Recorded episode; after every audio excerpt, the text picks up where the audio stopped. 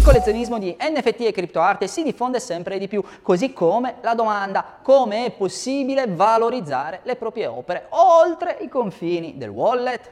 Bene, tra le risposte c'è una parola, metaverse. Si tratta quindi di mondi virtuali su blockchain che permettono di esporre, promuovere, valorizzare e fruire le opere della criptoarte.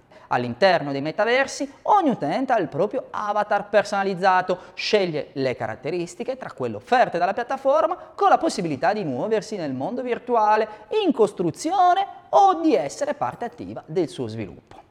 L'innovazione continua in un processo in costante evoluzione che senza dubbio troverà terreno fertile in un mondo sempre più digital. A breve uscirà il mio ultimo ebook proprio sugli NFT in cui parlo dei metaverse. Sei pronto?